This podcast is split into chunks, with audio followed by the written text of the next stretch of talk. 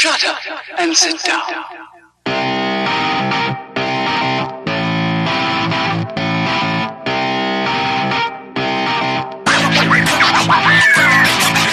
Oh boy, oh boy, it's time for another exciting episode of Third Shift.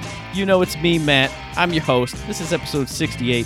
With me as always, hmm, oh gee, who could it be? It's my boy Eric. Who could it be? There he is. It's me. Hooray! He didn't scratch his arm off. He, Eric. he didn't. He hasn't pulled all the skin off of himself yet. Yeah, if you guys don't know, I'm suffering from some kind of itchy disease right now, so I think I'm dying. I've been scratching my skin off. Uh, if I'm not here next week, I think Matt poisoned me earlier today or something. Oh, something. you know what? I bet it is. I bet it's that Korean food. There's something in it, and you have that mi- the mild white man allergy because you've never had you know Korean food before. Never had Korean food. No. Or maybe the beef wasn't beef. Maybe it was dog after all. Could be. Who knows? Maybe I ordered the wrong one. And I'm allergic to dogs and cats, as you know. That's true, actually. so I might be breaking out in like the mild hives and crap That's because awesome. of the allergies. Awesome. That's actually really. that's not good. Oh man, so that's awesome. So, tell me about the other awesomeness that was your whole week, Eric. Well, we didn't do too much this week. We played some video games on Friday. Had some fun with that. We, uh, of course, last week, in case you didn't tune in, we had a nice, cool interview with Ash Lyons. Oh, it was yeah. awesome. It was a ton of fun. I enjoyed that once again. Big old shout out to him. Oh, yes. Thanks for coming on. I can't wait to do it again. Yeah, it's a good song. I like That's it. right. Beyond that, I went and saw Thor Ragnarok. Oh yeah, let me tell you, I think this one places probably second or third on my favorite Marvel movie. Oh, nice. I wanted to say it was first, but as I sat down and you know really thought about it for a day or two, I was mm-hmm. like, well, it was awesome. But I think overall, with the story and everything else, I still think Captain America: Winter Soldier Oh yeah. stands its ground as my favorite. So, so the Thor franchise has gone from the very bottom up to pretty Almost close to the top. That's pretty Yes. good. That's a good, nice. because nice, good Thor jump one and there. two were were poop, yes, and deserve to just be forgotten. I do him a disservice by not knowing who it was that uh, uh, directed this one. It was the guy who directed What We Do in the Shadows, a New Zealand guy. Yes, and he's hilarious. Mm-hmm. Yes, he did a big old interview and everything. It was just hilarity the whole way through, and it shows in in the movie. Thor goes back to being old school, just drunken idiot. Except he's not drunk at all in the movie, base, but Mm-hmm. he just does stupid things constantly and gets through on brute force Mm-hmm. because that's what he does. It's Thor. So pretty good. I enjoyed that this week. Work, nothing too special.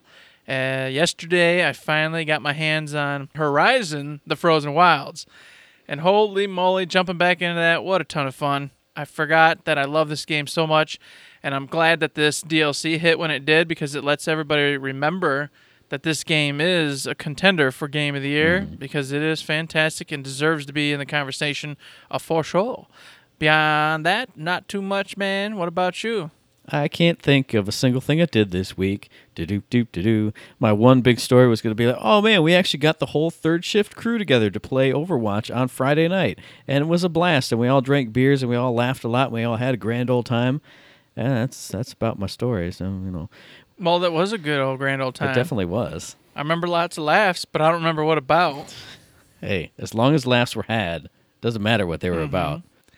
I remember faint hints of a conversation that was crazy, but that's about it. See, I was gonna say unless somebody woke up sad, then those are the kind of bad laughs. But I don't remember anything like that. So No, there was no breaking each other's chops. Mm-hmm. No, it was all uh, story time. Awesome. But I remember the story got crazy at one point. Just don't remember why or what. That's why you're not supposed to drink beer. You know, children out there, let me tell you. No, let me tell Don't you. do it. This is why you're supposed to drink beer. so you can have these existential mysteries. You're never going to solve that mystery. No one's ever going to know what was said or done on that night. But it was a laugh riot, apparently. That's right. And in my subconscious, I remember Mm-hmm. somewhere deep down in some level, I know. Mm-hmm. Just got to bring it back up, man. Got to go to a therapist or something. What would you need the hypnosis for, Eric? what life experience are you trying to dredge up? Just want to know what I did last Friday. I was really fucking drunk one time, and I don't know what was said. Oh, jeez, this is not for you. I was I was laughing. I just want to know why. So you do not understand why you enjoy life. I under no, no, literally, I don't understand what was so funny. Please, please tell me. I need to know.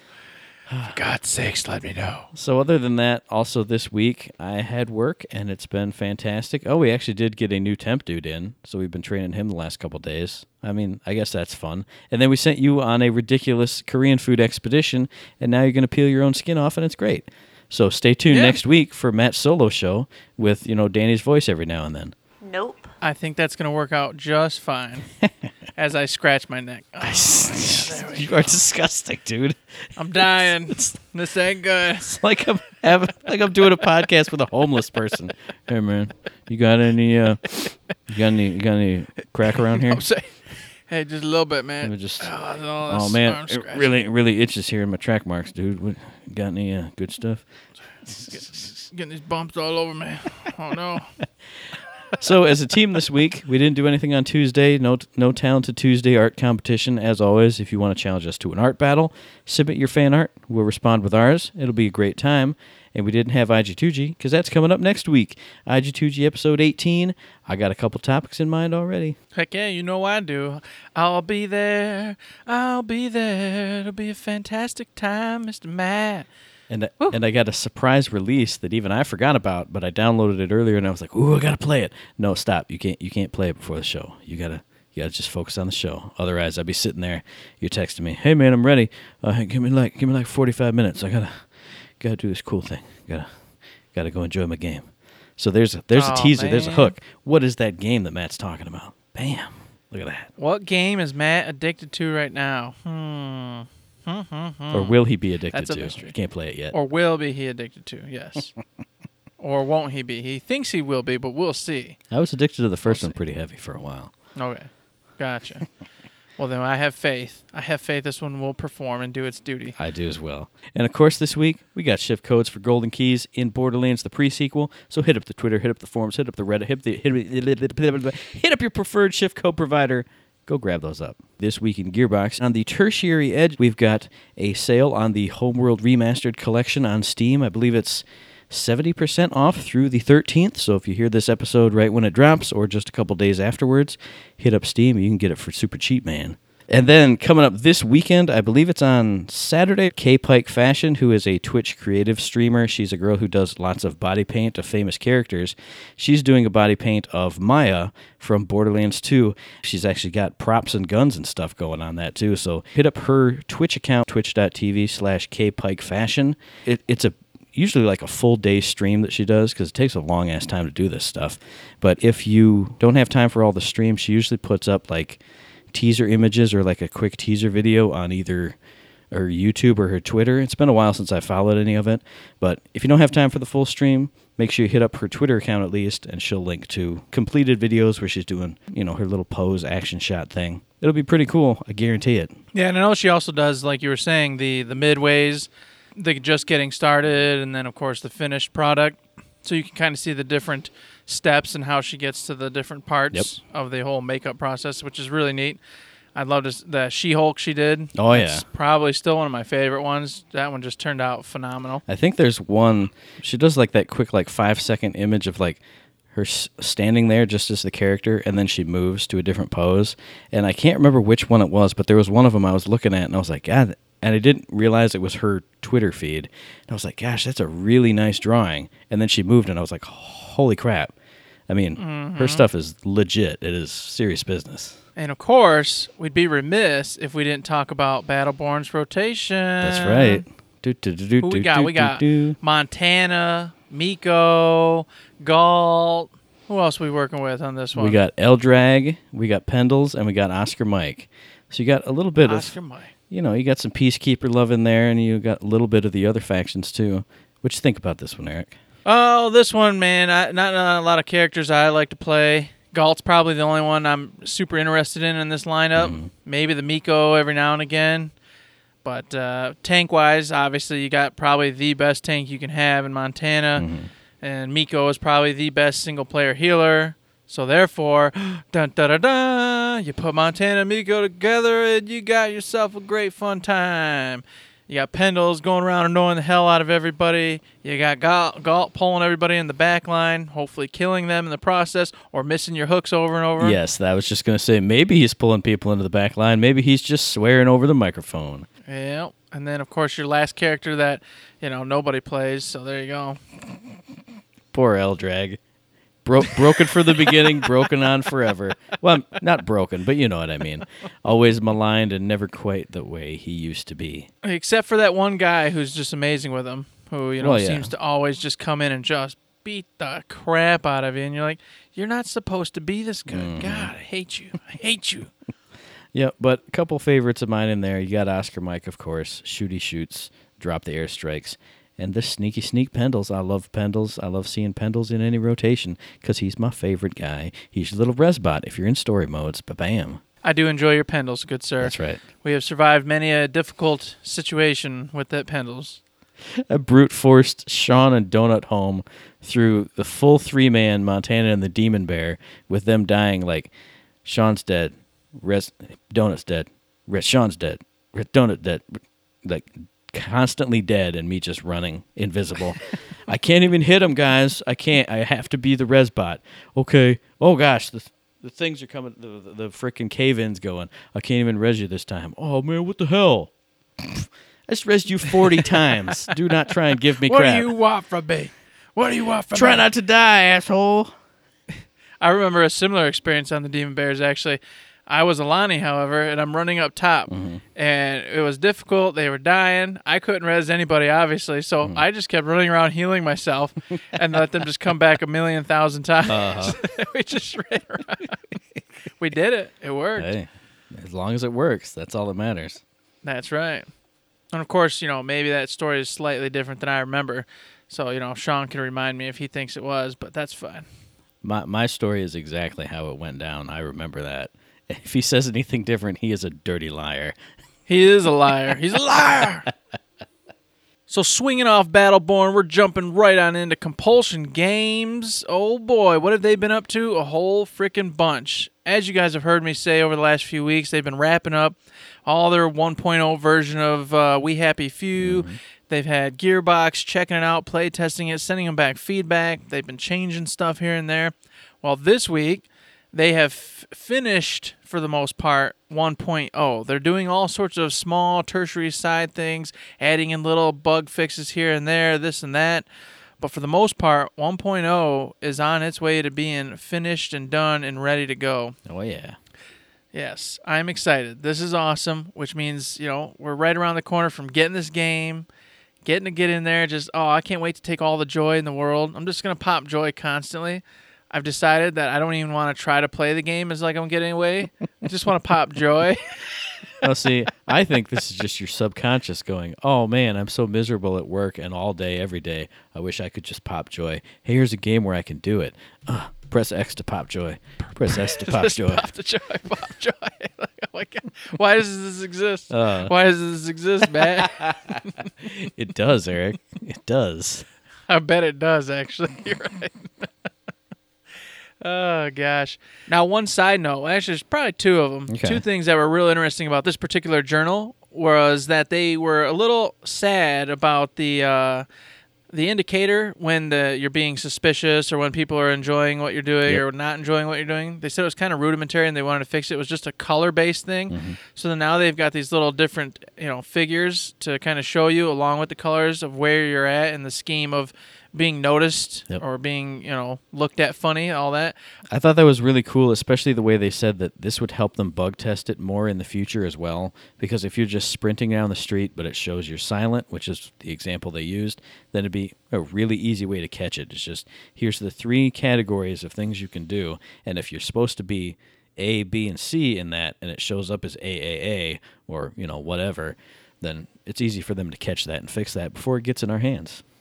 Yep, and then you have a bad experience because you're doing something outrageously dumb and nobody cares or notices, and then you're like, well, that, okay, you're supposed to come try to kill me now. This is not, oh, whatever. Yep.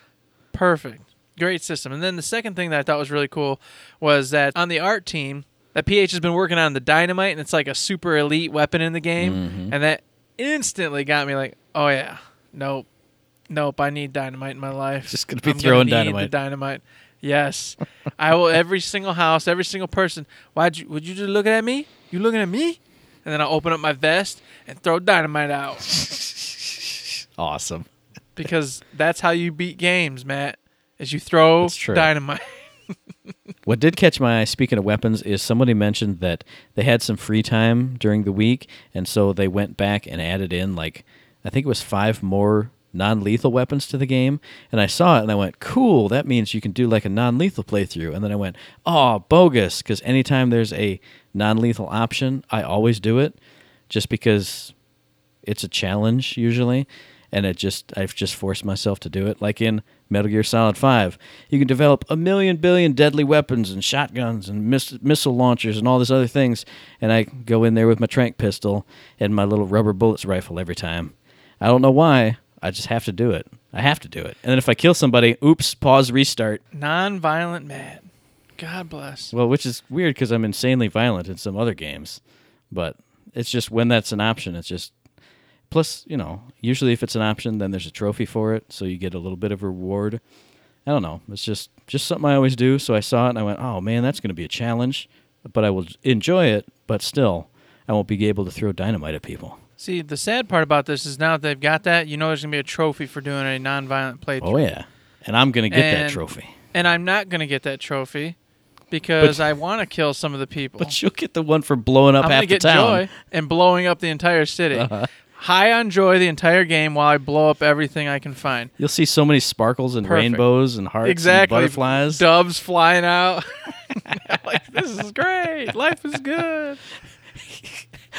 Amanda will come down with the kids. What cutesy game are you playing? Are you playing some little girl game? There's so many sparkles and rainbows. There's a man riding a unicorn. What's that about? Oh, perfect. And I'll say, just keep watching, dear. Keep watching. then I won't take my pills. I'll just let her oh see. no! Oh, it's all turning to blood and death. It's like this is how I see the been real doing. world every day. Oh no! Shh. Matt, you're going to get me taken away. Stop it. The one man show. I'm telling you. Oh, you keep talking about it. Man. Got you got you infested with the disease now. With, oh, no. Oh, God. Uh, awesome. Besides that, I didn't see too much else going on that's of significant importance. I would say if you're interested, obviously, as per usual, get on over there, check out those journals. They're a ton of fun. I love reading them. And of course, I'll have another one tomorrow, right after our episode goes That's up. true. Yeah. But hey, you know what? If you don't want to get over there, we at least keep you pretty much up to date. Yeah, I think we do a pretty good job. And then, of course, we went through the Battleborn free rotation. We talked about compulsion games. What's usually next? Oh, hey, it's Fortnite time. The very first piece of news for this is that the Fortnitemares Halloween expansion, Halloween little extra get together story mode, new map, all that good stuff, that's been expanded basically through the end of November. I think it's going through the 29th is what I last heard on the little developer stream thing that they did on Twitter. So that's pretty cool. No, that's amazing because I thought it was you know too short to begin with, mm-hmm. and I was in there getting some characters, unlocking stuff, which you talked about a little bit last week, and I was like, dang man, I wish this was longer so I had a more chance to get some more cool crap, so I don't miss out until next year. Well, guess what? It happened mm-hmm. because Fortnite guys, oh man, you guys know what you're doing. It's amazing. And then to prove they know what they're doing, they also announced that they've had 20 million players. Holy cow, man Yeah, that's nuts. obviously they're still a ways away from beating out on old PUBG, but gosh bless, man, that's a respectable number. And, and still, that's across all avenues of Fortnite. That's not even just the Battle Royale mode. I would assume the majority of it is in the free Battle Royale mode because that's what's blowing up like nobody's business. But still, that's that's awesome because, and even comparing them to PUBG, because I still don't think that's even on any consoles right now, is it? It's still like, Mm-hmm. no, it's coming to Xbox One soon, but not out yet. Yeah. So it's just PC, PC, PC only. Mm-hmm. But no, definitely a good job. I'm excited to hear that because that means nothing but good things for Fortnite and the Epic team. It means they get to keep making that game and improving it and throwing money at it, which is outstanding. Mhm. Yeah, and they've been making good improvements so far. I mean, from what it was when it started already, it's 10 times more playable, 10 times more visually interesting. The graphics have gotten better. You commented on that the last time we were playing. Mm-hmm. I mean, everything about it is improving and like we say, they're dropping a patch every week, and even between that, sometimes there's hot fixes and little mini patches that are popping through. I mean, that's that thing's constantly getting updated. They're doing a great job with it. I'm really impressed.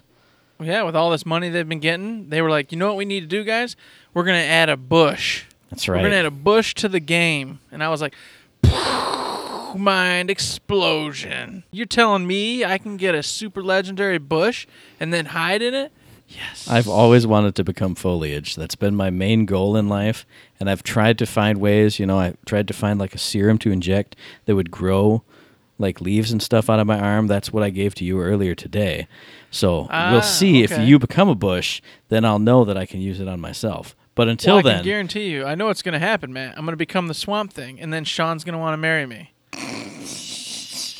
that's true. So, thank you, thank you for that. you're welcome. Appreciate it.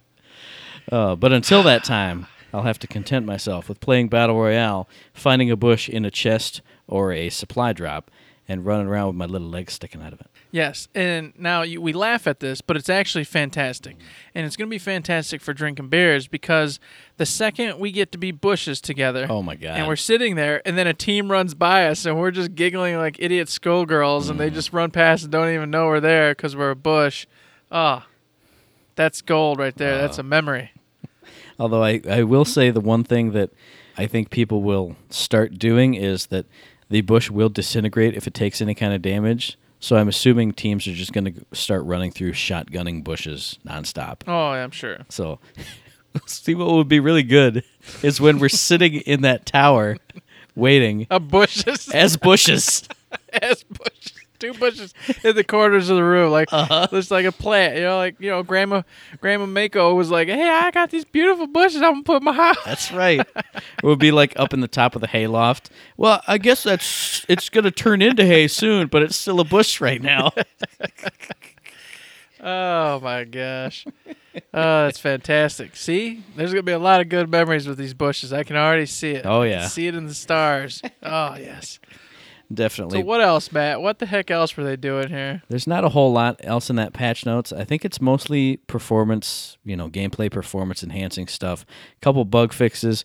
You can see Ramirez's ponytail in situations where you couldn't before. So if you're a ponytail freak, there you go. You got that too. You get to be a bush Oh. and maybe see a ponytail when you And see aren't a bush. ponytail. No, that's I am Ramirez, so you know that's a big deal. I, I'm Ramirez, but I got a hat on because I'm so good. so Ah, I, I can't see it anyway. Oh, well, speaking of good, they opened up the season shop That's for the. Battle Royale.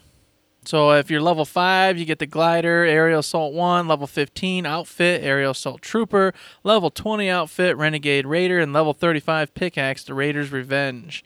So all really sweet items you can get as you level up and become a bad man pajama. I thought that was pretty neat. Yeah. Pretty cool. Yeah, definitely. And one other thing that I did catch on Twitter real quick was they were showing off like a marketplace item of the day, and it was a a pickaxe skin where it was like you were there were two lawn flamingos stuck back to back and tied up with like a garden hose. It looked really cool. So obviously they're branching out even from just the Halloween stuff to all kinds of crazy skins for items, probably skins for characters too. Good to see that, you know, continue to grow and become even more wacky. And then, of course, we talked about uh, perf- upgrading graphics, performance, that kind of stuff. There's uh, some performance upgrades in the Battle Royale version. They got shadow rendering a little bit better, a couple other things. So, all in all, just a bunch of tiny stuff. They did some damage uh, adjustments for shotguns. That's true, that's true. all sorts of cool little things. Not a huge update. It definitely has some meat to it. Mhm. So, if you're interested in any more, go on over, check them out. Very, very cool. They're always doing good stuff. Oh yeah, definitely. So we took a peek over at Hello Neighbor. They've got nothing going on that I'm aware of. And we also, of course, went over to Gearbox Software, took a look see over there, and of course, Gearbox Publishing.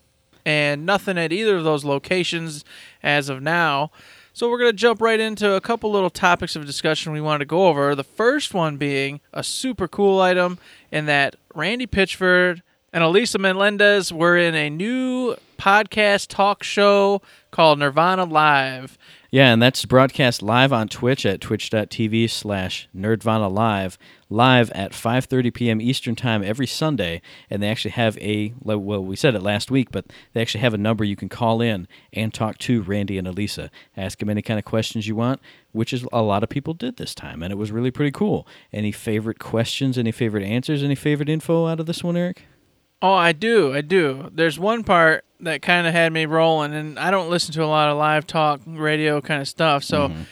an individual called in and wanted to know about Borderlands 3, and Randy, of course, gave him the whole runaround and spiel and didn't reveal anything, which is, you know, what I expected. Mm-hmm. So, no issue there. And then, 10 minutes later, somebody called and said, What about that Borderlands 3? Yep. I was just cracking up. I'm like, and even Randy goes, "So did you listen to the show and all yet?" Well, no, I haven't been able to listen to the show. I was just co- checking in. You know, Uh, I was just dying. Oh, that was good. That, it, that took me back to when I was listening to the Taz show every day. He does a you know live call-in show as well that drops as a podcast later. And there were certain times where it was like once a week someone would call in and be like, "Hey, how about that time you wrestled Mike Awesome for the ECW title, but you worked for WWF and he worked for WCW and you were wrestling for the ECW title? Have you ever told that story?" Yeah, dude, I tell that story like every week, but uh, you know, if you go back and listen to the podcast, you can hear about it. But I guess I'll run it down real quick anyway. And I was just like, oh, this is the same thing, same thing all over Mm-hmm. again. It's gonna be the same thing next week too. Hey man, what about that course. Borderlands Three? Can you say anything about Borderlands Three? Uh huh. So I, I've got to prepare myself for that. Yeah, because I'm not used to that. I'm used to just listening to like traditional podcasts where they come up with the new items every week based off whatever the heck's going on in the community. But beyond that, there was a question that involved Brothers in Arms, and Randy went into a whole shtick about that, which I thought was really fun and mm-hmm. entertaining. And a lot of it was treading water he'd already covered on a previous. God, I'm trying to think. What was it? Where, where did he cover that whole story before, for the most part? maybe it w- I think it was probably in the the IGN Unfiltered. That's the only thing Yes, I can remember that was. said That's about exactly the transition there. Yeah. Mm-hmm. In the IGN Unfiltered, he talked a lot about the Brothers in Arms series and how that came about, and then how it you know evolved, and then eventually fell off, and the uh, the relationship he had with Ubisoft and the Furious Four, and and how that all went down. He went ahead and reiterated that whole story again, which I found very entertaining and insightful because it's that kind of nitty gritty political world and just ideals and visions that just aren't matching up and how it all goes down. You know, it's really neat to see that kind of stuff take place mm-hmm. because as a consumer, I don't typically see or hear any of that. I just go, oh, the game, you know, okay, play other games. And seven years later, 10, 14 years later, a game comes out, and I go, oh, it's the next one of that game that I played 11 years ago. Mm-hmm. Sweet. All right. And, and just to jump in real quick, I thought it was really interesting how you know after they fell out and both went their separate ways because you know Ubisoft wanted to make Furious Four and Gearbox wanted to make an actual Brothers in Arms game. He he did reiterate that sometime after that they did work together to. I think it was publish a couple other things. I don't remember. I can't remember off the top of my head what it was he said, but it wasn't like there was a falling out and they went, "Screw you, Ubisoft. We're never working with you again." It was just, "Hey, you know, we'll both do our own thing, and then we can still actually work together. In in this age of you know internet hate and you know you wrong me once and we hate you forever, it was good to see that you know they're they're doing the business the right way. Yeah, they kept a relationship there. I wouldn't expect them not to, but you know you know what I mean. Yeah, and uh, well, no, I agree 100%. That was cool how he said even though Ubisoft was upset with them, they were able to sit down and work it out and still come to terms and work with each other on other titles and other projects at some point in time. And That's what it was. I think it was the Homeworld stuff, as he said. They worked on distributing it or publishing it, something like that. I think maybe that's what it was. Gotcha. And then a last note from that particular conversation that I thought was really neat was that Montana is the only surviving thing from Furious 4. Mm-hmm. And of course, he was thrown into Battleborn. So if you want to see anything that would have ever came out of that, there you go. Montana is the last survivor from mm-hmm. Furious 4. I mean, other than, of course, the trailer and everything you got to see at that, uh, it was E3, right? Pretty sure it was E3. ago. Yeah. Yeah. So beyond that, he was the only thing that ever got actually playable and usable in a game in the future. That was neat. Except he was he was slightly smaller. He wasn't like. I'm sure he 80 wasn't some tall. kind of yeah crazy giant thing, but he, you know, still. But yeah, that was definitely cool to hear about. And I had two things that I picked out that when I was listening to it, I went, "Hey, awesome!" And they're a little bit less like actual technical detail things or you know actual story things. But the first one was. I don't remember even how he got on the topic, but he went, "Oh man, you know, I'm apolitical. I don't like politics. I don't do any of that." And I went, "Hey, awesome."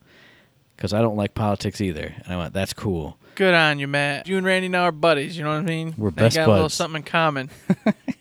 And then the other thing that we do have in common is he had somebody called in and was it was asking about Borderlands 3 in like the most couched way ever saying, "Well, if you're the fan base who's excited for Borderlands 3, how hyped should we get?" And Randy, you know, said, "Well, I can't ever tell anybody how to feel." But then he went into this big story about Disney cruises and being excited for them and how he saw somebody post up an article saying, "Here's what the next one should have." And as he read it, he realized it was just that guy's, you know, hopes and dreams and complete speculation, no facts whatsoever. But he really appreciated that because it got that that guy's hopes and dreams got him excited and thinking about his own hopes and dreams. And A, 2017 is the year of hopes and dreams and magic. It is indeed. And B, that's what Conjectureland is. That's Conjectureland. So if Randy has ever heard a Conjectureland episode, if he ever does hear a Conjectureland episode, he will love it because he just said that's his thing. All our out there theories and speculation and hopes and dreams and wishes, that's it right there. Well, he would probably have to listen to the the conjecture land we did two times ago because our last conjecture land was pretty pretty based in reality. We didn't go too far out in the wild, so we gotta we gotta take him back one and go into the one of wild dreams and speculation. Wait a minute. You said he was going to come charging onto the stage, shooting off rocket launchers, riding butt stallion. That that that is you know. that is a little bit out there, Eric. Oh man. Fine, all right. He didn't do that, by the way. I think I was wrong in that. He could just cut out the realism rock segments where we where we ran the the canoe aground. That's, Oh, that's it. But no, the inter- the whole show I thought was pretty good. You know, that you can tell that they've got to work on. I would say the show was a success. Yeah, yeah. I liked how they were sitting there, cool as cats, just talking about some video games, taking the calls in, having a good time with it. wasn't all serious and ridiculous, and I enjoyed it. But I would say this. I felt like as sometimes they wanted to talk about just like video games in general.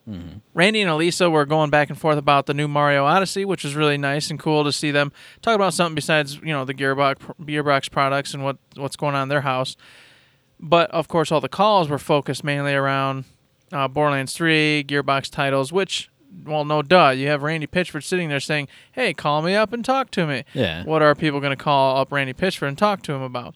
But I would say, I think in the future maybe start getting some focused shows. So like, hey, you know what? We really want to talk about Xbox One and this title and that title. Call in about that. We'll talk all about it. We're gonna have a blast. Something like that. That way you get uh, variation every week, so you don't get the problem of someone every single week calling in about Borderlands Three, and in that scenario taking place. Let's let's try to curb that. yeah, I hundred percent agree with that. I when he's when he and Elisa both started talking about Mario Odyssey, I mean, there's no reason he couldn't play it, but I was kind of surprised that he was as into it as he was. You know, and then hearing more from Elisa because we don't really ever see her on anything other than the Gearbox streams or her her Rocksmith streams. You know, it was good to hear, you know, more from her, more from Randy on things that they wouldn't normally talk about. So, like you said, if they had, you know, hey, this is our this is going to be our Super Mario Odyssey show because we both beat it and we got all the moons or whatever. Call in and we can, you know, have cool chats about that and what we liked, what we didn't, et cetera, et cetera.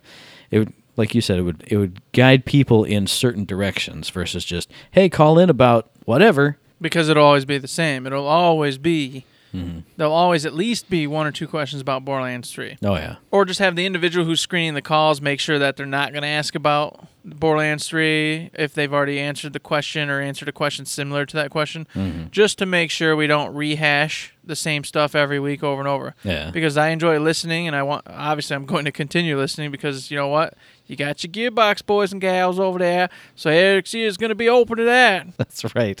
And as we told you guys last week, the show does drop as a podcast. They have their own Podbean uh, feed. I think it's nerdvanalive.podbean.com. Just search Nerdvana Live in your podcast app. You can find it, or you can catch the VOD on twitch.tv slash nerdvanalive.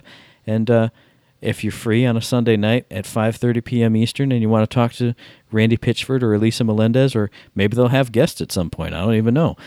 Get on Twitch, watch and see what they're talking about, and call in. Maybe you'll hear one of our voices on there sometime.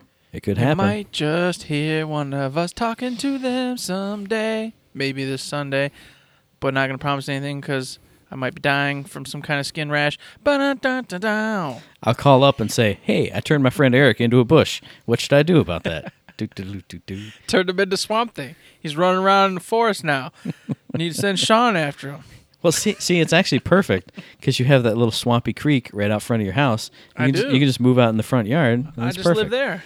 Oh, you're right. And then see, instead of being a ghost haunting the front yard, you're a swamp creature.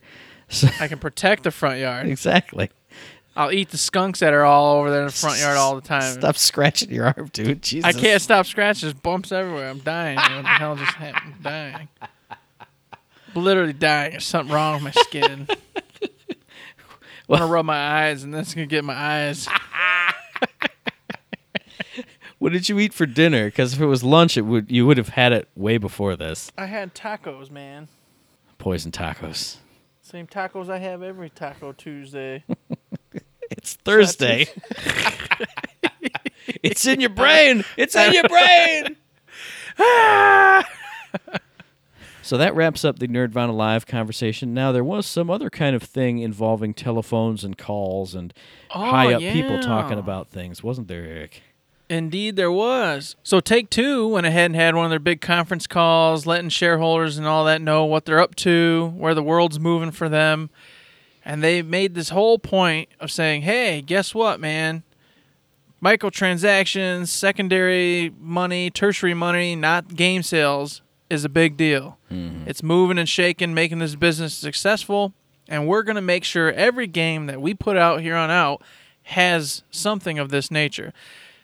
And of course, if you go read it and figure it all out, he doesn't say that every game will have microtransactions. Right. He just says every game will engage the audience in some way, shape, or form, be via microtransactions.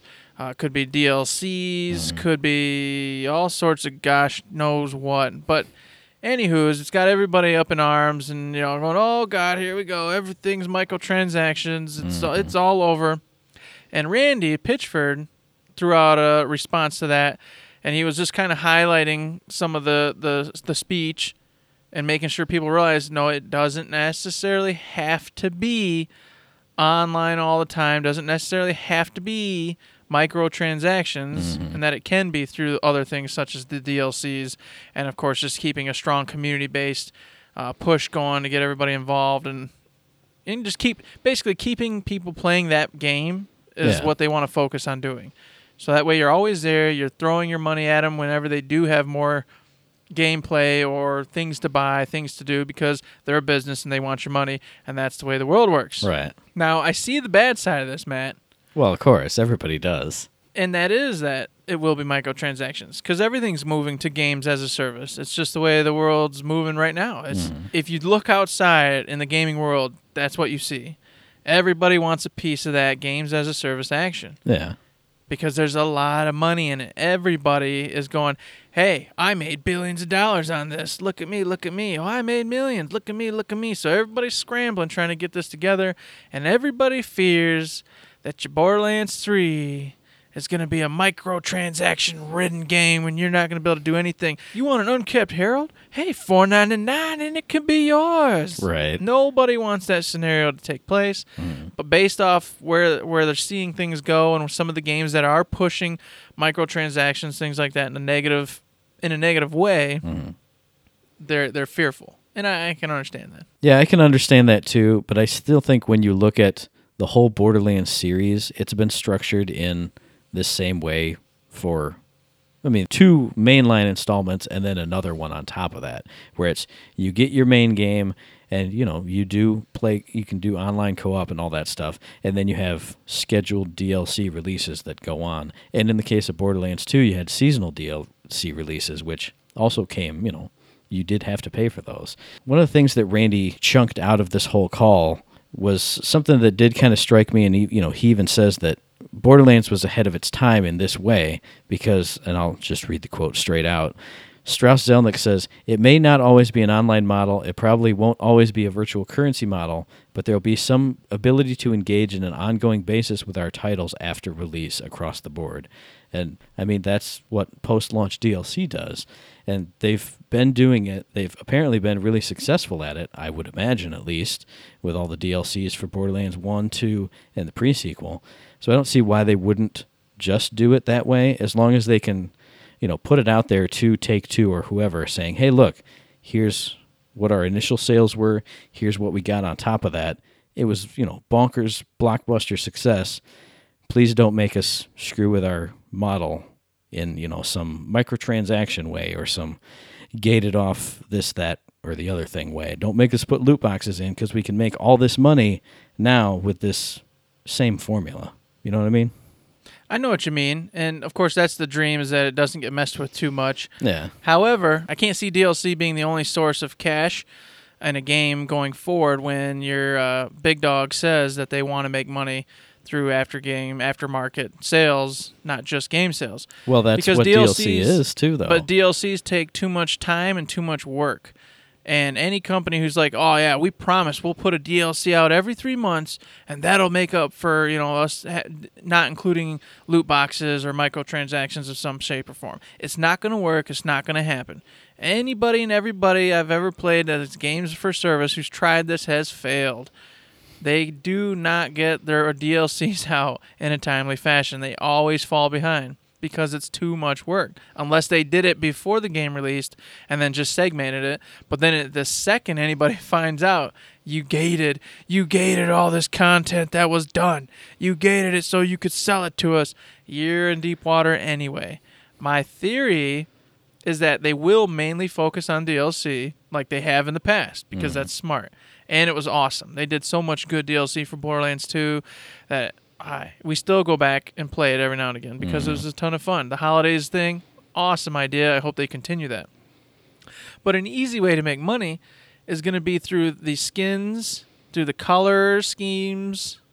I think that's a an easy way just to throw in microtransactions that of course are just cosmetic, just like every other game's doing these days. Mm-hmm. But of course, if you play long enough or farm the right bad guys, you can get the same coloration, same skins through doing that as well. But if you just say, hey, you know, I want to buy this $60 pack that has 42 colors and 10, 15 skins, and that that way I don't have to worry about it. Hey, you can do that. Now, I, I will counter. I will be the optimistic person, even though I've been a pessimist all week long about literally everything we've talked about. but I will be the optimist and say that I I could see that happening. Yes, because they did dabble in these, you know, the premium skins and taunts type thing for Battleborn. But I would imagine that if you showed them, you know, the the profit analysis from Borderlands with the DLC model and Battleborn with the premium marketplace model that eventually came into it. And obviously, they're two totally different franchises with two totally different levels of success. I think you could promote that and just say, hey, look, on this page, we get lots and lots of money and everyone's really happy. And on this page, we didn't get much money and everyone was really mad and they still tweet at us about that because they're really mad. That kind of thing. I think you could convince them to not have to do this, but I don't know. I, I could see it. I could definitely see it happening, especially just the premium skin thing, because that's always fun, and especially if it's a, you know, pay two bucks to get this skin guaranteed, versus possibly farm these three bosses forever and never get it because I'm playing with you. Eh, Yeah, well, you understand, right? You're never gonna get any peace. It's never gonna happen. Oh, Eric, my internet's broken. I can't play. Always offline. Always offline. So I mean, Messed up, dude.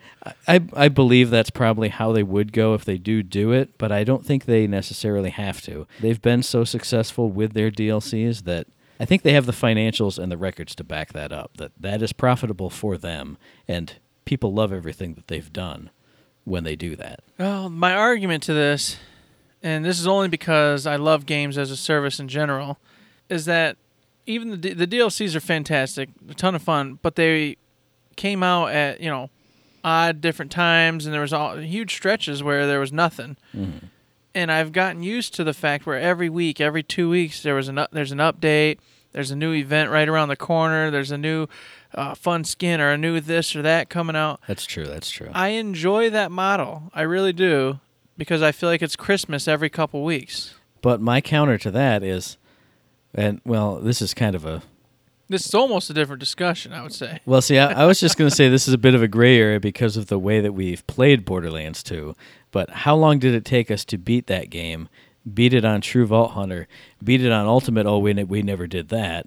But there's multiple reasons for this. And then, you know, by that time, hey, a DLC's here. Let's jump into it. And you know, all you had to do by that time was beat the base game. Oh well, we're in the middle of our vault, our True Vault Hunter thing. Let's jump into I that. I agree.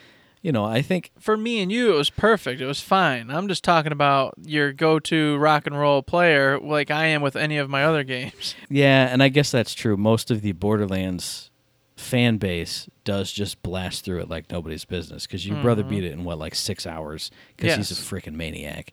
And I guess I never think of it that way just because even when I'm playing by myself, I don't go through stuff that quick. You know, if I'm just rocking and rolling, to me it feels like there's enough content in that base game. If you're going through because you got all the different characters, the different skills, the different difficulty levels, farming for guns. I don't think it's as it's as urgent, but you do make a good point that most of the really hardcore people just get it done like just like that. Yeah, and then they're in there just farming their weapons they want, their best rolls, et cetera, et cetera. Mm-hmm. And then they're clamoring for DLC. That's true. like that's I true. said, it takes time to do that DLC, and therefore you get people throwing off, shrugging off, taking off to another game, and you know who knows if they come back. You know what I mean? You- See, I was gonna say though, if you are that freaking diehard that you blow through all three difficulties of a Borderlands 2 or a Borderlands 3 or you know, if assuming it's even set up the same way, you will come back for that DLC because you just spent like a ridiculous amount of time and effort to get that done. That's my True. only counter to that. I, I totally understand what you're saying, but that's my that's my one little. I, I, I, I will not accept that. Who knows if they come back? They're gonna come back because they did all that other stuff. Probably. Probably. But then again, the same argument in Destiny 2 has been made, you know, in Destiny 1 for that matter. You think, you know, people had a great time, a blast doing the Vault of Glass. You know, oh, everyone's going to come back for, uh, you know, Dark Below. It's going to be fine. It's going to be fine. Well, guess what? Only 80% came back for Dark Below. Then after the Dark Below, some people left again. Oh, it's all right. They'll be back. They'll be back for uh, Wolves, you know. Uh, oh, only like 60% came back. So I'm I'm worried there could be a fall off, and then of course you don't want that. You want 100% retention, and actually you want more than 100% retention. You want to bring in new people every time you release something new, as well as the 100% you had in the beginning. I, I will say that if it is MMO based, if it is has that big online component, then I do agree with you that you do have to be there every week, every month. You know, putting in new adjustments, new tweaks, new encounters, new areas, new this, that, the other thing. Well, what I want, Matt, more than anything, and it's kind of straying away from it all because it's getting to my personal wants. Mm-hmm. But I'm just, I hope it's more than just DLC.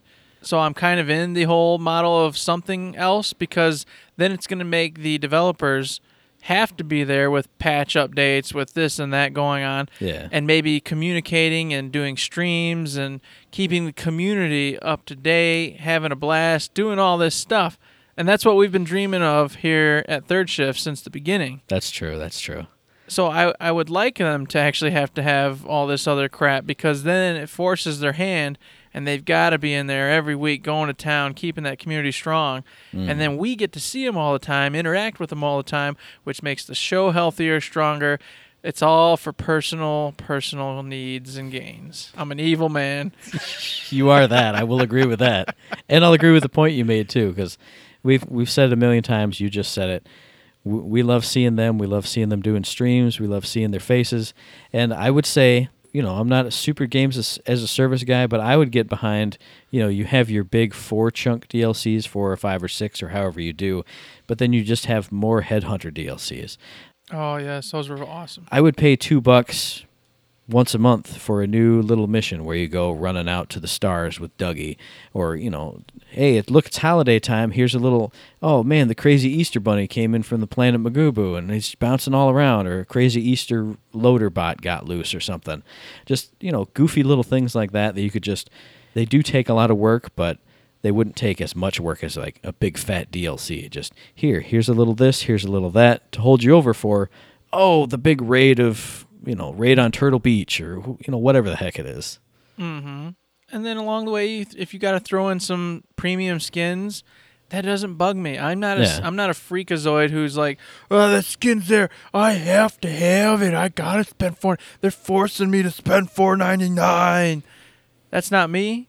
So unfortunately, I can't identify with the people who are weird and have that unnatural desire just to buy something because they see it and have to have it. And I and I'm also not that guy, the internet guy who exists right now who goes, "Oh, they're asking me to pay money for a skin that I don't have to buy at all if I don't want to in a Yeah, game I already paid for." Raw, throw, flip the table. I'm not going to throw my pen because I threw it already earlier, but raw. So in all, I think both of us are probably pretty much in the same boat. It's not a big deal if they do have them. If they don't, it also doesn't hurt my feelings any because they had a great formula from the word go, mm-hmm. and we enjoyed the hell out of it. But I'm curious to know what everybody else thinks. Where does everybody stand on this? Should Borderlands 3 get into the microtransactions so they only get into the the DLC model or maybe a hybrid version of that? What have you got for us? I'm curious. Yeah, I would definitely be interested to know what all of our fans out there think. Let us know. Send us your feedback. And oh my God, speaking of feedback, What? Oh, it's the mailbag coming back at you full 3D. huzzah! The mailbag returns. We might actually even get some mailbag love on IG2G in our next episode. But for now, a third shift centric mailbag question comes to us from the cutting room queen, Danny herself. She asks, Time to get a little up close and personal, gentlemen. It's clear the two of you love video games. Do you remember how you were introduced to the gaming world? Oh, wow, that's so sweet. What a sweet question. Oh my goodness. Let me just answer that. Well, the first time I ever played video games, wow, man, holy cow. So I was five years old. I had just been reunited with my father, and I see this little gray box underneath the TV, and I'm like, "What the hell is that?" And he's he's uh, you know in the kitchen and doing his thing, and he comes and sits down, and he turns it on, pushes that little button on the front there, and Mario Brothers comes on the screen. And I'm watching him run through this this whole thing, and I'm thinking, this is the cat's meow. So of course, being a five year old, I start you know whining and crying and play, Daddy, I want to play, Daddy, I want to play. Can I play? If I sit here quietly, can I play? And eventually, he either got angry or tired, or just let me play because he was bored. I don't know which happened. I'm a five year old. I don't remember that much. he let me play, and from that moment on, that was it. I just loved video games. I played whatever game he had in front of me. Rocked out Mario, played Duck Hunt, played the tin can one. What was the ones where he shot the tin cans? Hogan's Alley. Yeah, I was going to say Hogan's Alley. Yeah. Yep. Oh, we got that. And then we got some other crappy games that, you know, I don't really remember real well. And then I remember this goes on for maybe six months, a year. I can't remember how long it was. But Mario 2 was coming out. And this mm. was a huge deal. Everyone was going freaking bananas. I remember going to my Uncle Ron's with my dad, and Uncle Ron got it day one, opening day. We sat down in his little man cave, and we're down there just playing that game all night. My dad let me stay up till like one in the morning with the men playing Mario 2 down in a man cave. Nice. So all that just jumbled in my head Mm-hmm. is some of the memories I have, and of course, ever since then it's been nothing but games, games, games, games, games. I've had every single system since then: Sega Genesis, Game Gear, Game Boy, Super Nintendo, Dreamcast, Sega Saturn. You know, you name it, I've had it. I've played it. Mhm. Oh yeah, except for the Wii U because it was an abomination and shouldn't have existed. You can't ever play Bayonetta 2 now. Yeah, in Xbox One because I chose PlayStation 4 because, you know, I'm a grown man with kids now and I don't have money to get everything anymore. Sad times for Mr. What about what about you, Matt? What's the first time? Uh, I don't remember specifically a first time. I mean, I'm sure you know, it happened at some point that my dad or mom brought the Atari 2600 into the room and went, "Hey, look, here it is, and play it." It's just has always been there as far as my memory goes, and I was always playing Asteroid on that. If well, if I was by myself, just up in my room playing Asteroid nonstop all the time. Asteroid, asteroid, asteroid. If one of my parents was like, "Hey, want to play a game with me?" Absolutely. We'd be playing combat. We'd be flipping the little switch, selecting the different modes. The uh, the bouncy one with the bouncy balls that I was terrible at. The invisible tank mode, which I was freaking amazing at. I mean, for a kid, I'm sure. The the one where you had the like the three little planes versus the one big plane. That was freaking fantastic. And then, man, I love that Atari. I played. I played so many games on that over the years. I mean, Combat, Asteroids, Pitfall. There was one that was, oh gosh, what was it? I think it was just called Kangaroo. You were a kangaroo doing Frogger stuff, basically. There was one called Keystone Cops. I remember playing over and over and over again. You were a cop basically going through this crazy shopping mall trying to catch a robber dude before he got up to the roof. And there'd be like bouncing balls and things that would fall on you and all you know shopping carts you had to jump over all kinds of crazy stuff. So i, I would say the Atari 2600 is what started it, but from what I understand of both of my parents, they were always into video games, even from before I was around. They'd always be talking about, oh man, this arcade game up at Michigan Tech where we were both were at in some, you know, back room. We'd always play that. Anytime my dad got a computer that he'd bring home from work, he would always have some kind of game on it. I vaguely remember, you know, one of these old one of the old laptops where like this the keyboard would like latch up to the screen and it would come out like this. And mm-hmm. I think he had like Robotron on that or some version of that. I remember playing that. I remember playing text adventures at his work because he'd bring me in and be like, hey, I got to work late. Come on over. We'll go to work. You can sit down on Bobby's computer and play whatever it was called, whatever that text adventure was. Playing that late into the night. So many good times. And then from then on, it's just been nonstop games, just like you said. Nintendo, Super Nintendo. My buddies always had the Sega machine, so I'd always go to their houses to play those. N64, PlayStation, Dreamcast, just everything. Like you said, anytime I had enough money to buy all of the consoles, I had all the consoles, I had all the best games. I, I still feel like I have the best games. I have a great time with my with my PS4. Like you, I missed out on the Wii U, Xbox One, just because so far it you know, it hasn't been monetarily viable. I want that Xbox One X though, even though it is five hundred dollars. And and I think the only other thing I haven't played is PSP or Vita. I never did get one of those. But Mm, you're right. Yep, I did not get the PSP or Vita. Dang it. I Son thought about jumping in and going, I know you haven't played those, but I was like, ah, I, just, nope, yeah. I totally forgot about them. That's my fault. Dang it. Now I need to just go buy a used one for 59, 79 bucks and play it. There's a ton of great games. So. I was gonna say I've talked about it forever. I know the remake of Final Fantasy Tactics was good on the PSP, and Persona 4 on the go. Playing Persona 4 at work. Oh, that my would be goodness. amazing to get Persona 4 in. That'd almost be worth it by itself, to be honest. Mm-hmm. Because by now I'm sure you can get one for fifty bucks. Gotta be. Oh, I'm sure. Yeah. Anyway, so those are our video game histories. Well, I was going to tag on something before oh, you oh, oh finish okay, up. okay, okay. because you sparked a memory. I did want to add on too that Metroid was a game that holds a special place in my heart because that was a game where my dad played it and I mm-hmm. sat there beside him and I was the the the cartographer Oh, okay. And Nice. I would sit there and be jotting down, you know, unsolved mysteries for Mm-hmm. him, like holes that he couldn't get into, things he couldn't reach.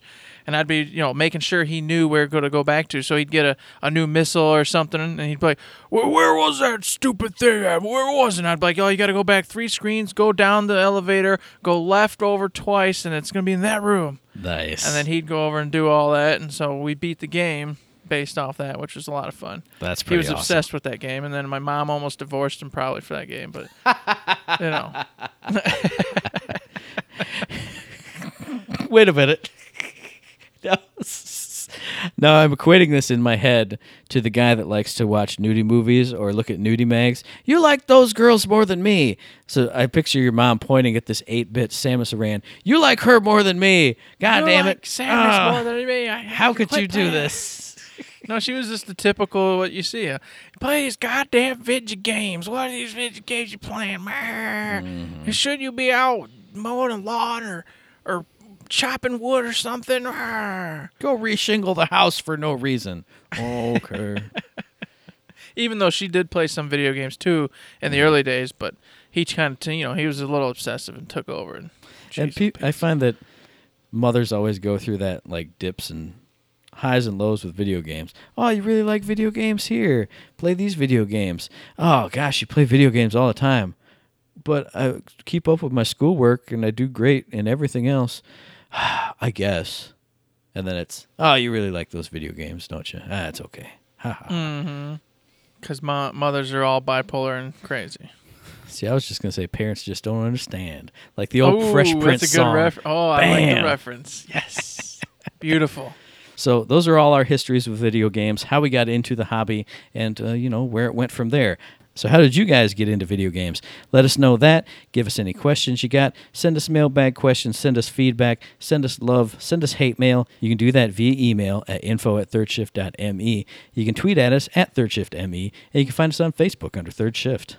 And as you guys know, we do have a Patreon set up, and we do have a whole bunch of lovely patrons already. You guys and gals are the best. We love you, we respect you, and we want to do all sorts of good things for you. Oh yeah. And if you don't know, we treat it like a tip jar. If you like what you hear, you thought Matt was funny, did something stupid or great, whatever it was, or Eric did, who knows, or you like the way Danny edits the stuff and makes it seem really cool, even though we're a bunch of jarheads. well, hey, then throw us a buck, throw us five bucks, throw us a thousand bucks. Any of that is very much appreciated. We use it to better the show, keep our lights on and going. And if you can't, hey, I understand too. Money's a real deal. Can't always uh, throw bucks people's way, but you can throw us a mailbag question. You can give us five star ratings. You can give us feedback of any kind on any sort of platform, likes, all that other good stuff. It's very much appreciated. It helps us out, as we always say. And as the stories I've told you in the past, you should know this stuff by now. That's right. and of course, this podcast drops every Friday, so we'll be back in your ear holes on the 17th of November for our very next episode. And you can find those episodes on iTunes, on Stitcher, and on Podbean. And as Eric said, if you like what we're doing and you'd like to help us out, please give us a like, a rating, a review, a comment, a subscription, any kind of good thing on any one of those good services because it does help us out and we really do appreciate it. And I would also like to plug the website because I forgot to say earlier in hmm. my in my hey, what's your week doing? I've been working on probably the longest to the mat article I've had because I'm trying to condense my you know my uh, my wrestling month stuff into you know kind of hits and misses of each show. And that's been taking a really long time to get all my thoughts in on that. And then I also want to work on another one but I also have to do blooper reels for the patrons and I have to do conjecture land specials. So apologies for me being behind schedule on that stuff but hit hit up the website hit up the Twitter any of that stuff you'll be the first one to know when all that stuff pops out Holy moly. God bless it. Just rocking and rolling over there. That's right. Fantastic. Love it. I love it. Oh, and I think Danny even restructured or added onto her National Novel Writing Month entry. I think she's doing a different type of story, so definitely hit up that too. Oh, gonna take it from a different angle. I th- yeah, I think it was. Oh, I don't know what that original story was going to be, but I kind of skimmed it a little bit at work before I got yelled at, and it looked like more fantasy style. Okay, cool. I'll have to go check it out because I obviously I read the first one and I saw her saying something about changing or doing something with it, but I didn't actually get to see it or read it because I was at work too. So hmm definitely check it out, everybody. The website's rocking and rolling. The only person in absence is yours truly because he's a slum lord. Ba-da-da. Good old Eric. You can always rely on him for nothing. Uh, that's tr- true. Sometimes in some ways.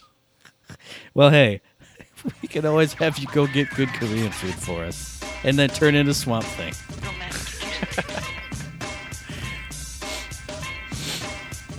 Hey, don't forget to say, guys.